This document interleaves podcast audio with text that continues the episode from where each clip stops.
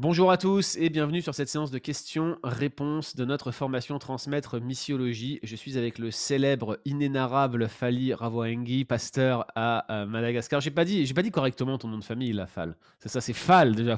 C'est pas Fali, c'est Fal, c'est ça? Exactement, oui, mais c'est pas très grave hein, de toute façon. Et puis c'est Ravoahangy.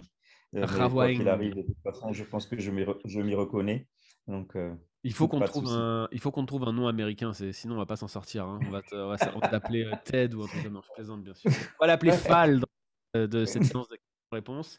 Fal est pasteur à Tana, à Madagascar. Il est le fondateur et le directeur, je crois, ou le président de Madagascar 3ème, qui est une organisation de formation, mais aussi missionnaire à Madagascar.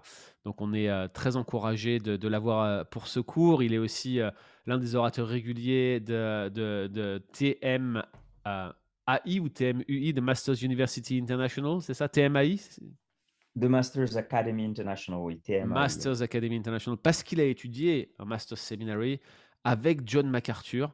Et Fal est le premier élève de John MacArthur à ne pas porter les mêmes lunettes que John MacArthur, comme John Glass. Je plaisante ici, bien sûr. Je suis en train de me moquer de mes collègues. Vous me connaissez. Alors moi, j'ai une petite déclaration à faire avant qu'on commence à aborder les différentes questions.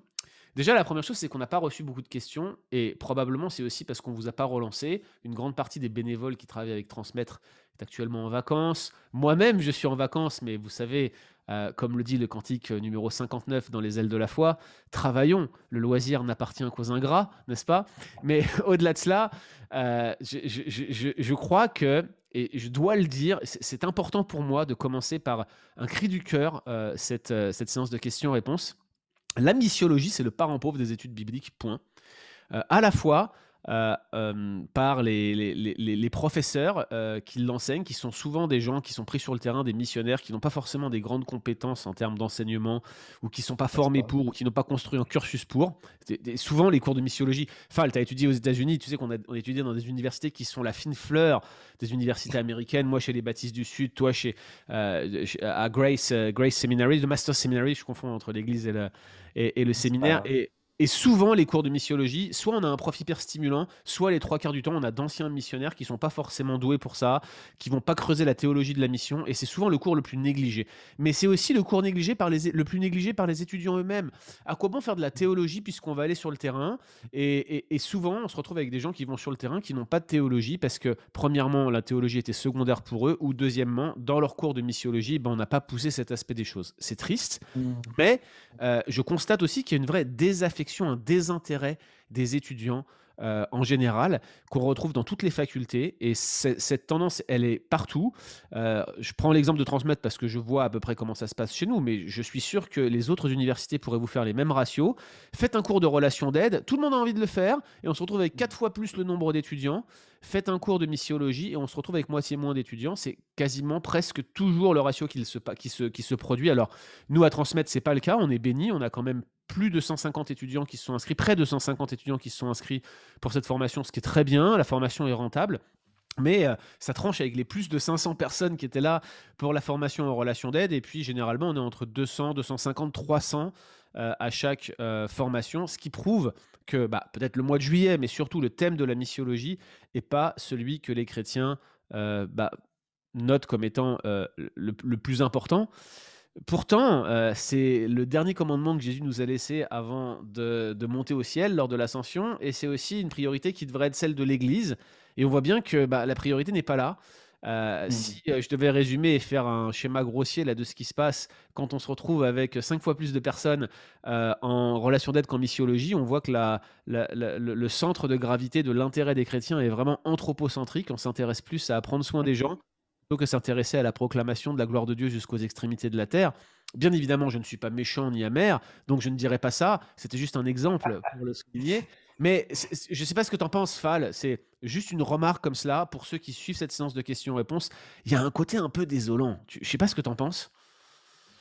Ah oui, complètement. En fait, je pense, en tout cas, merci hein, en tout cas pour cette opportunité. Et puis, je pense aussi que, bien sûr, hein, il y a le fait aussi que, étant moi-même un illustre inconnu, je ne pense pas que les gens se sont dit que ça vaille forcément la peine. Mais tout le monde le connaît, de l'océan Indien jusqu'à le bout de l'océan Atlantique. Et le gars, il nous dit qu'il est un illustre inconnu. Bref, ne l'écoutez pas. Ça c'est la seule réponse à la question qui est fausse ici. Mais sinon, je pense que c'est vraiment une réalité, par contre, au niveau de l'Église, qu'il y a une mécompréhension d'abord de ce qu'est la mission et qui doit être impliqué dans la mission. Et je sais que peut-être que nous allons parler parce que cette question est souvent évoquée, n'est-ce pas? Mais aussi, même, il y a toujours cette idée que la mission est réservée à certains gens qui sont dans ce domaine et que donc eux, ils se développent et eux, ils essayent peut-être d'en connaître un peu plus, mais vraiment de comprendre que c'est quelque chose qui, c'est une charge, un commandement, un mandat qui a été donné à toute l'Église.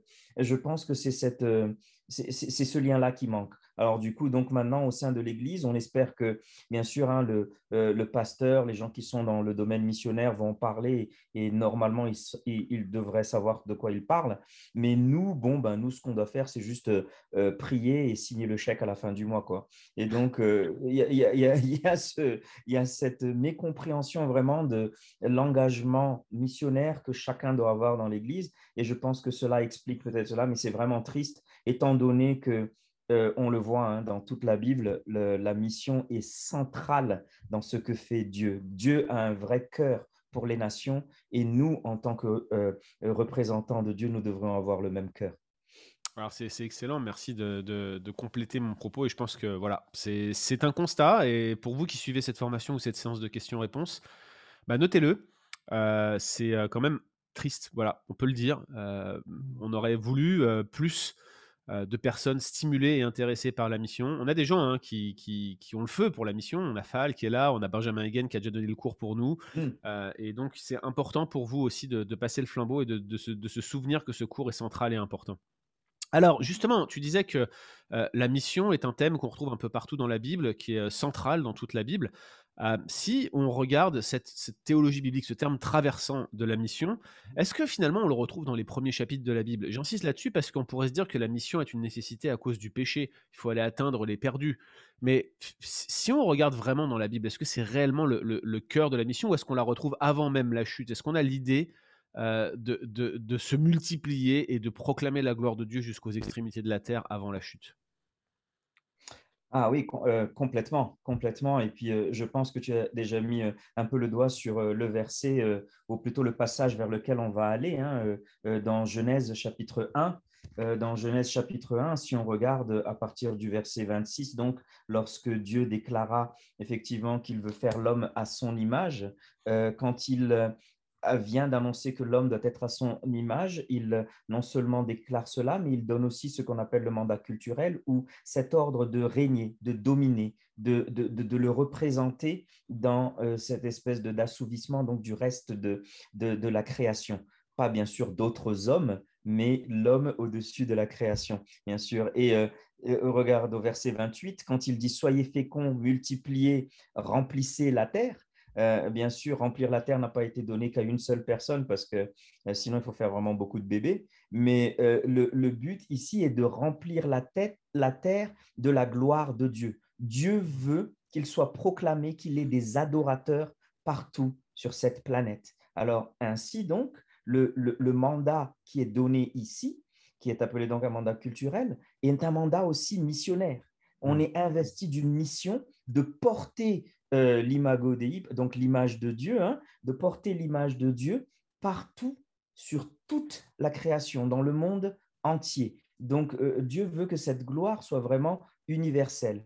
Et qu'est-ce que c'est que de proclamer la gloire de Dieu? C'est tout simplement proclamer qui il est, comment il est et ce qu'il a fait. C'est ce message, en fait, de l'identité et l'activité de Dieu que nous voulons porter au reste de la terre. Donc, ce mandat a été donné vraiment à tous les hommes au départ, mais bien sûr à travers notre chef, la tête de l'humanité qui était Adam à ce moment-là. Excellent. Et puis moi, je vous rappelle qu'il y a une ressource hein, qui a été jointe à la formation, sur la page de la formation que vous pouvez retrouver, qui est une prédication que j'avais faite et un article qui lui était associé sur le fondement créationnel du mandat missionnaire de Matthieu 28, 18-20, où je défends la thèse en fait que quand Jésus dit « Tout pouvoir m'a été donné dans le ciel et sur la terre », il est en train de renvoyer au chapitre 1 de la Genèse et donc à cette séquence Genèse 1, 26, 28 que Fal mentionnait, qui contient cette idée de multiplication telle qu'elle est présente dans le grand mandat missionnaire, allez, faites de toutes les nations des disciples, etc. etc., etc. L'autre idée reçue, Fal, c'est que finalement le thème de la mission est un thème, j'allais dire messianique, néo-testamentaire tout du moins, qu'on retrouve essentiellement dans la bouche de Jésus. Même trouver la notion d'évangélisation ou de mission chez Paul parfois nécessite de regarder des bonnes et nécessaires conséquences ou des implications plutôt que des versets clairs. Bon, on sait que ce n'est pas exact, mais en tout cas que c'est un thème qui est absent de l'Ancien Testament. Israël doit aller faire la guerre aux Canaanites, mais pas les évangéliser. Il n'y a pas de thème dans l'Ancien Testament qui reflèterait l'idée d'aller au moins briller et témoigner de la gloire de Dieu envers les autres nations. Est-ce que réellement, Fal, cette idée mérite d'être soutenue ou est-ce que c'est une erreur ? Je pense foncièrement, encore une fois, que c'est une erreur. Nous voyons le cœur de Dieu pour les nations, rien que par le fait que l'existence même de ces nations est évoquée à partir de Genèse chapitre 10. Le fait qu'il y ait cette attention aux nations et le fait que Dieu décide, en gros, de punir les gens de Babel pour leur refus de s'éparpiller. Si nous allons en Genèse 11, nous voyons vraiment qu'ils décident bien sûr de faire cette tour pour se faire un nom, mais aussi, comme ils disent au verset 4, afin que nous ne soyons pas dispersés sur toute la surface de la terre. C'est vraiment contraire au mandat que Dieu avait donné. Et donc, nous voyons que juste après, bien sûr, il y a l'alliance qui est faite avec Abraham qui va reparler en fait de cette idée de porter les bénédictions vers toutes les nations.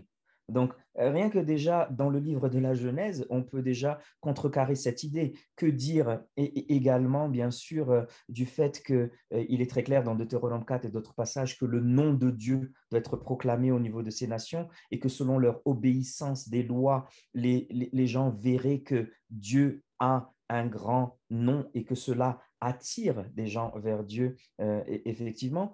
Que dire également de l'exemple du temps de Josué avec Rahab, qui a entendu en fait parler de ce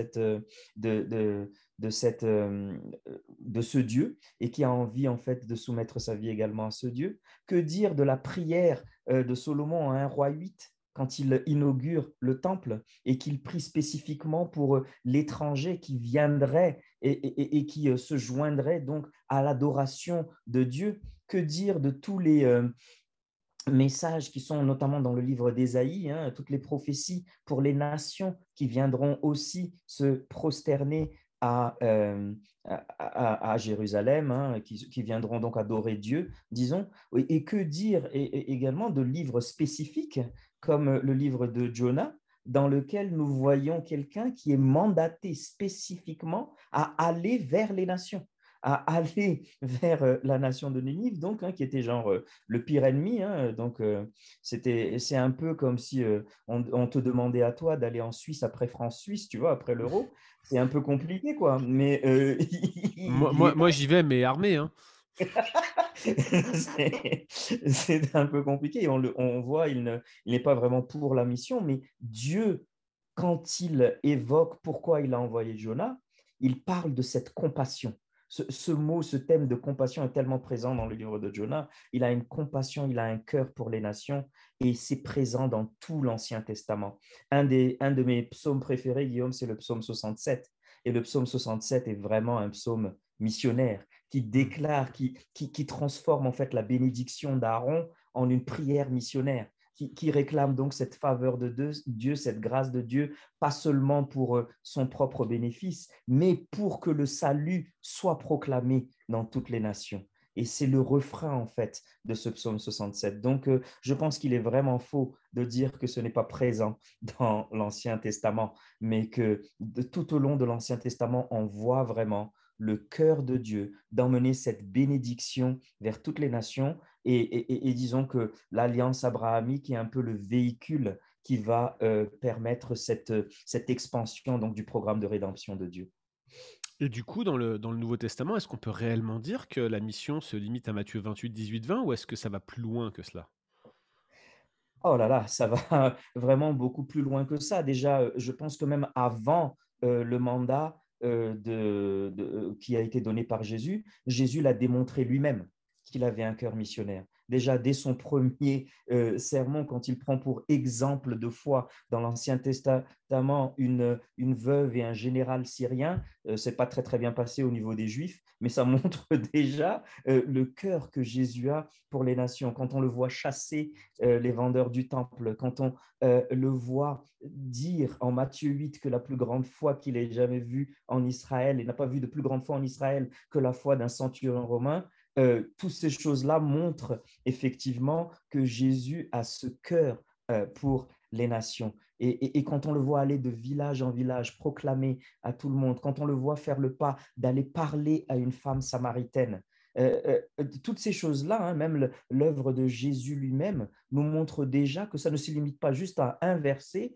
qu'on ait décidé d'exploser, de glorifier et de baser toute notre stratégie sur ce point-là en particulier. Je cite aussi d'autres versets spécifiques, bien sûr, comme Luc 24, 47, ou alors Actes chapitre 1, verset 8, ou alors Jean 20, 21, dans lequel sont exprimés sous d'autres formes ce mandat missionnaire.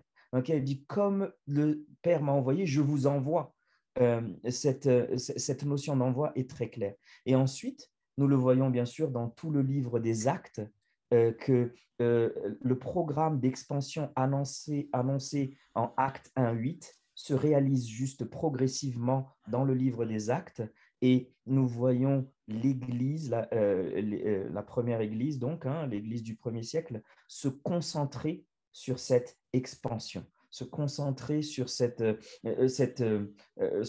mandat d'emmener l'Évangile donc, vers les nations. Et puis bien sûr, nous le voyons toujours même jusque dans le livre de l'Apocalypse, quelle que soit la façon dont on le lit, n'est-ce pas? Mais qu'il y a toujours ce mandat de faire des sacrificateurs, de faire d'une nation sainte de gens, de tous les peuples, de toutes les nations, de toutes les tribus et de toutes les langues. Ok. Merveilleux, merci d'avoir résumé cela parce que je pense que c'est un thème vraiment... Enfin, moi, je me suis demandé en posant la question, est-ce que réellement je lui ai pas tendu un piège là, vu toutes les notions qui se retrouvent dans le Nouveau Testament. On reçoit aussi beaucoup de questions souvent qui portent sur l'opportunité de la mission.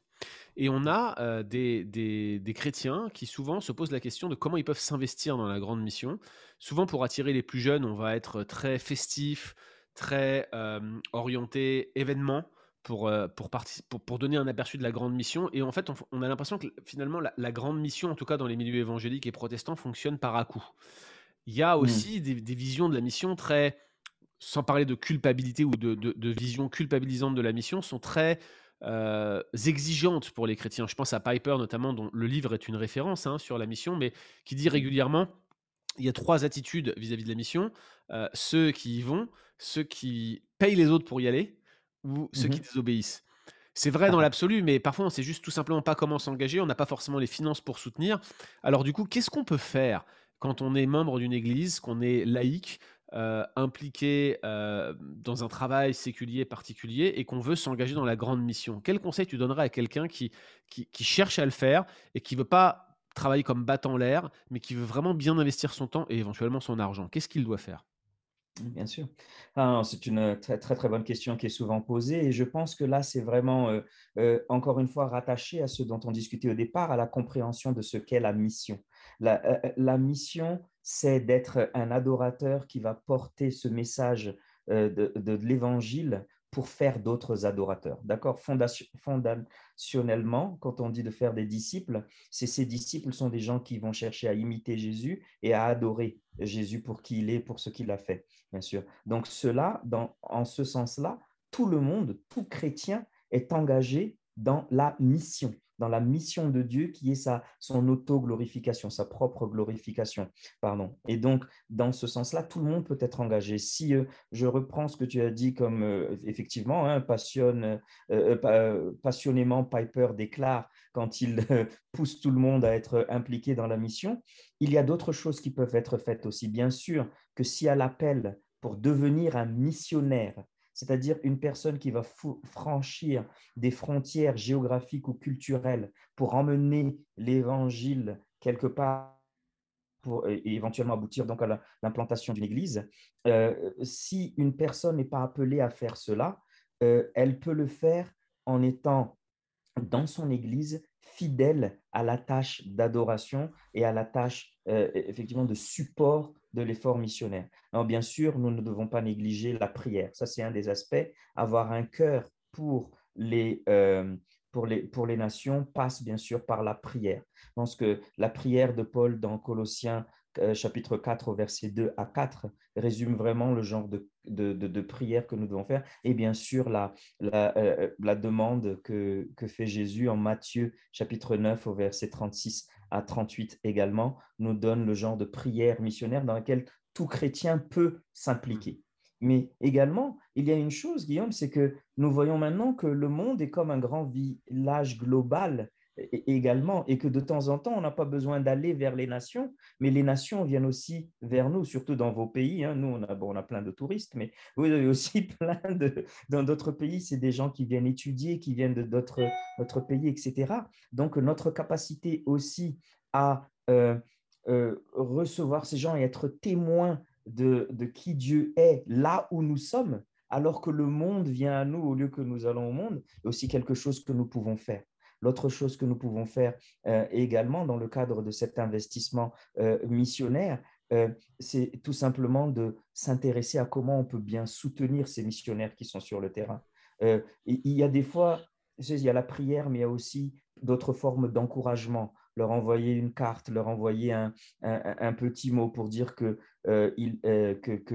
des gens pensent à eux qui sont sur le terrain, c'est quelque chose qui est vraiment très, très important parce que nous sommes tous dedans comme une espèce de partenariat, comme une espèce de communauté, comme le dit Paul dans Philippiens 1 au verset 5, qui œuvrent ensemble à la proclamation de l'Évangile.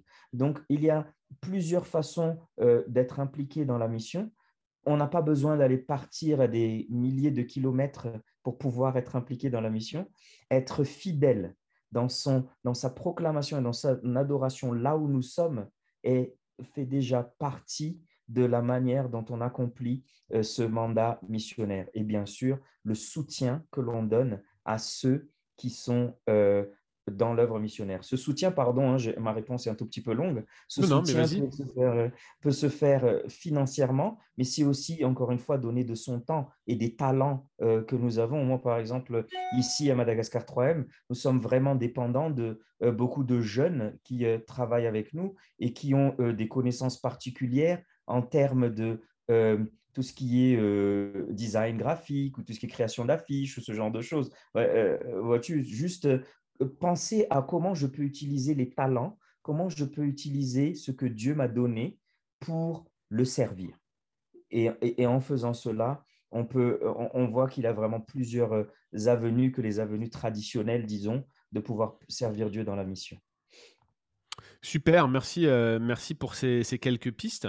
Alors, je vais rester sur ce thème-là parce que l'un des sujets qui me tient le plus à cœur, et c'est quelque chose qui m'est personnel ici, on n'a pas reçu de questions, on a eu un article qui a été publié en préparation de cette formation, c'est la question des missions à court terme. Moi, je suis un peu gêné par cette logique de mission à court terme. Souvent, en fait, c'est du tourisme, on va se le dire franchement. Souvent d'occidentaux qui vont dans des pays les visiter et puis qui au passage vont faire un peu de mission, mais parfois on se retrouve avec des personnes dans nos églises, ça m'est arrivé plusieurs fois, qui ne connaissent pas la langue et qui viennent faire des marches de prière dans la ville. Qu'est-ce que tu penses de ça, toi ? Et qu'est-ce que tu ferais si tu avais ce genre de situation devant toi en tant que pasteur dans ton église ? D'accord. C'est très, très, très intéressant. Je vais répondre au point particulier d'abord de cette histoire de marche de prière et ensuite je parlerai peut-être un peu plus globalement de la mission à court terme. Mais en fait, c'est lié. Dans les deux points, je pense que la mission à court terme a peut-être sa place, mais elle doit être bien planifiée et elle doit être de toute façon commanditée, disons, par la personne qui est sur place, par la personne qui reçoit la mission, plutôt que d'être dirigée et mandatée par l'Église qui envoie. c'est la personne qui reçoit qui doit vraiment déterminer le besoin ou non d'une mission court terme. Alors, quand on parle de ces chaînes de prière, je sais que ça part sûrement d'une très, très bonne intention, hein, mais encore une fois, prier, on peut le faire très bien sans avoir à se déplacer dans le pays. C'est quelque chose, je pense, dans lequel où Dieu n'est pas limité, il entend nos prières où que nous soyons. Et nous pouvons vraiment prier et devons ardemment prier pour ceux qui sont dans le champ missionnaire, et nous pouvons le faire depuis là où nous sommes. En fait, ce qui se passe quand une équipe vient faire cela, ça devient presque plus comme une charge, hein, parce qu'il faut... Il faut s'en occuper, bien sûr, de cette équipe, et il faut s'assurer qu'ils ne font pas n'importe quoi non plus, puisqu'ils ne parlent pas la langue, il va falloir peut-être avoir des traducteurs avec eux, etc. Et donc, du coup, nous avons plus de travail à faire compte tenu de l'arrivée de cette équipe-là, plutôt que du bénéfice que nous obtenons de leur présence. La prière peut se faire, comme je disais, dans notre pays. Donc, s'il y a quelqu'un qui veut organiser un tel voyage missionnaire pour venir ici, par exemple à Madagascar, pour juste faire ces marches de prière, je leur dirais vraiment gentiment et avec amour qu'ils peuvent bien faire la marche là-bas, là où ils sont, et que nous serons vraiment reconnaissants pour ces prières. Donc, peut-être, donc maintenant, juste pour parler donc, des missions à court terme en général, il faut qu'elles soient agréées par les personnes qui reçoivent, par la personne qui va donc recevoir cette équipe missionnaire, n'est-ce pas? Et il faut que le but de la mission soit vraiment clair, et qu'elle réponde à un manque qui ne peut pas être comblé par ceux localement. C'est-à-dire qu'il y a quelque chose de ponctuellement nécessaire à faire qui peut être adressé seulement par l'apport de ressources humaines, n'est-ce pas, venant de l'extérieur, qui va venir compléter ce qui se fait au niveau local. Le problème, dans plusieurs cas, c'est qu'il y a une bonne intention de la part des missionnaires qui viennent, mais ça ne correspond pas à un besoin, forcément, sur place. Donc, il faut bien qu'il y ait une bonne communication, une bonne adéquation entre les besoins et ce que peut apporter cette équipe court terme. Nous en avons reçu plusieurs nous-mêmes, et à chaque fois, ça a été une bénédiction parce que ça répondait à un besoin ponctuel, bien défini, auquel l'équipe missionnaire avait pu répondre. OK.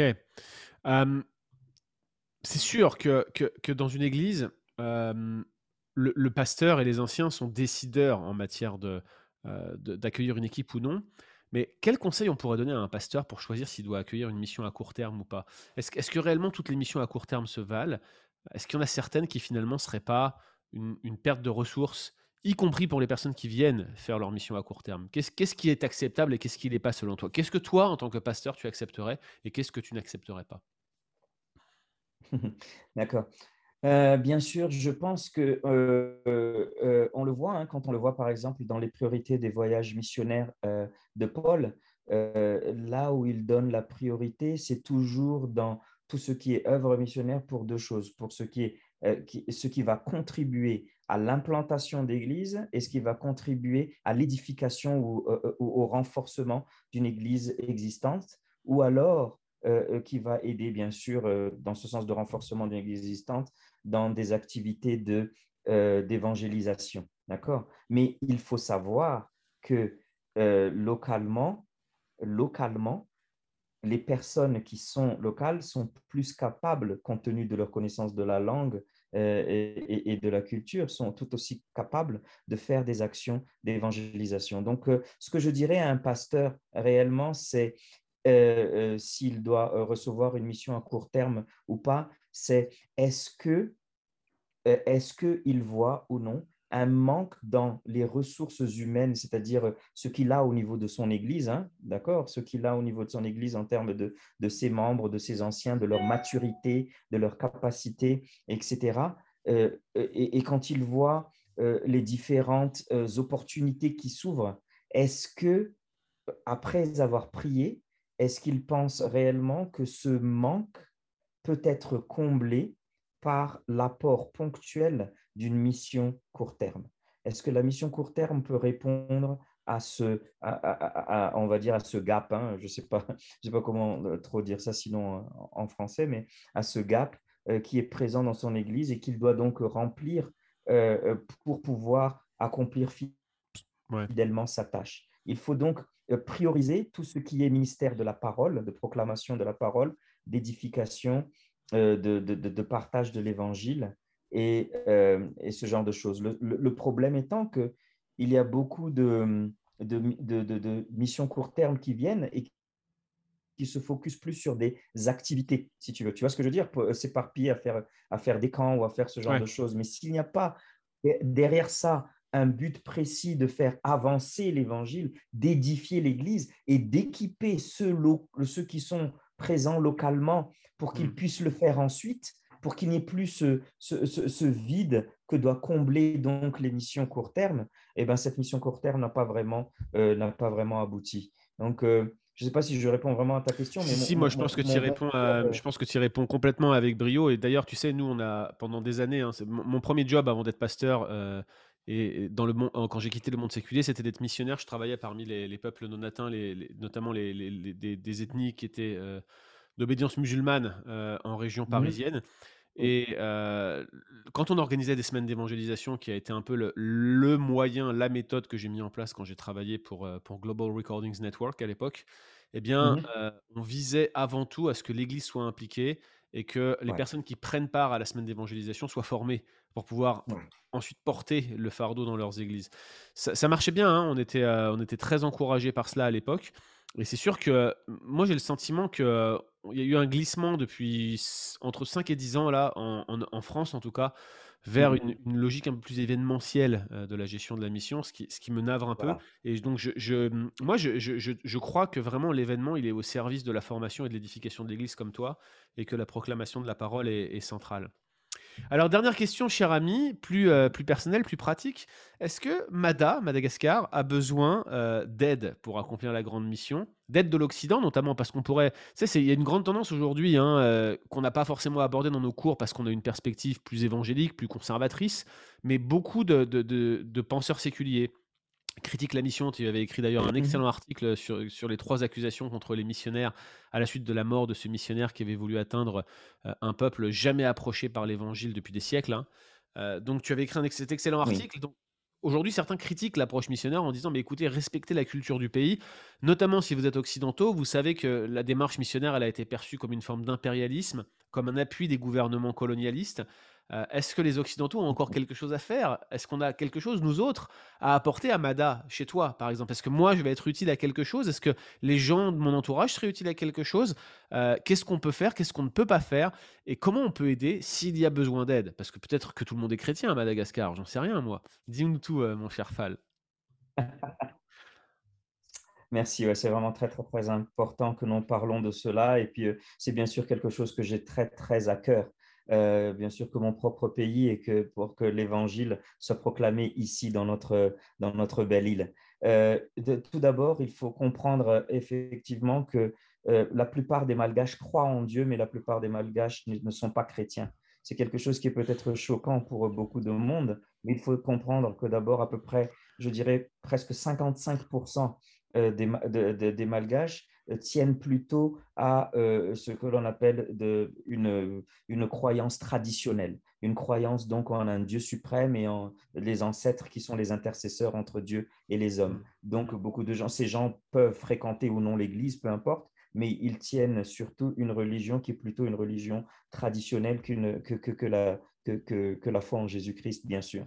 Il faut aussi voir que nous avons encore à peu près peut-être été comptés entre 4500 à 5000 hameaux ou villages où le nom de Jésus-Christ n'a jamais été entendu encore ici. Donc, nous avons encore beaucoup de travail à faire. Parmi les raisons pour cela sont aussi les infrastructures, n'est-ce pas? Il y a beaucoup de ces villages que l'on ne peut pas atteindre à part par hélicoptère.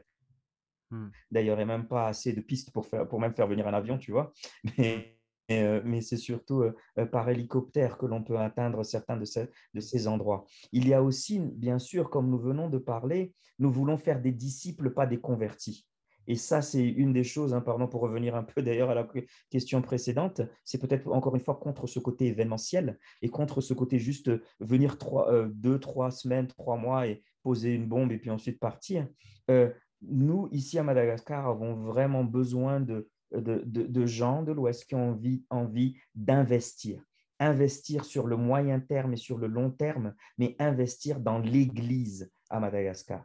Nous continuer à nous équiper de ce que nous n'avons pas, de nous donner les moyens de pouvoir former, édifier les locaux pour qu'eux-mêmes, après, accomplissent, hein, bien sûr, leur mandat missionnaire là où ils sont, dans la contrée où ils sont. Mais pour l'instant, nous manquons encore beaucoup de ressources, nous manquons de livres solides, nous manquons de prédicateurs solides.